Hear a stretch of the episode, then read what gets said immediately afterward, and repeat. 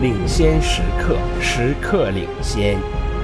北京智盈国际英语个性化英语辅导专家。 Listen to part of a conversation between two students. Excuse me, could you please tell me how to get to the tennis courts? They are right next to the sports complex. I am new to the university and don't know where the sports complex is either. Well, it's about a 10 minute walk. Do you know where the agriculture center and farm are? No. Well, head down Chancellor Boulevard for two blocks. You will see a clock tower on the right. Turn right at the clock tower and you will be on Butte Avenue. Stay on Butte for a couple of blocks, maybe three blocks. I can't be sure, but there is the Ravens Theater on the corner, a big white modern building. It gets a little tricky at that corner. You already have me walking about six blocks. Are you sure it is only a 10 minute walk? Maybe. It is longer. Actually, it could be more like 20 minutes.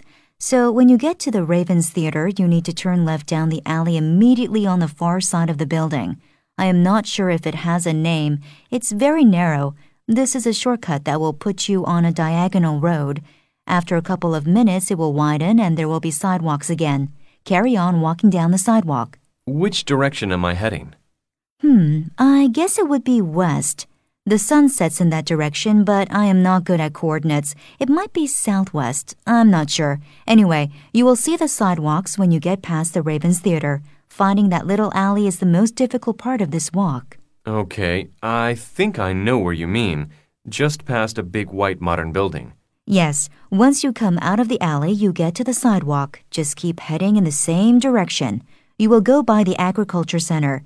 Sometimes you can hear the animals from the farm behind the agriculture center, but don't count on it. Then, after about two more blocks, you will see the sports complex. It has a huge red neon sign. The ice rink is right in front. The tennis courts are off to the left past the ice rink. Thank you very much. Do you know if there's a bus stop there? Yes, but I have heard bus service is quite slow there during the day. The bus stop is in front of the pool. The pool is on the opposite side of the rink than the tennis courts. On the right side of the rink, you will find the pool. I think you have to turn right. That street is called Arena Road. Do you know where I would find a bus schedule?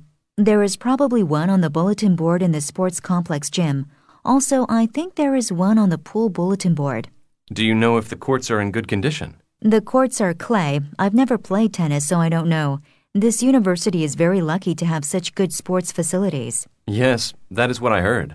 Did a rich person donate some money? Yes, about five or six years ago, the rumor is a famous hockey player left millions of dollars to build a new sports complex.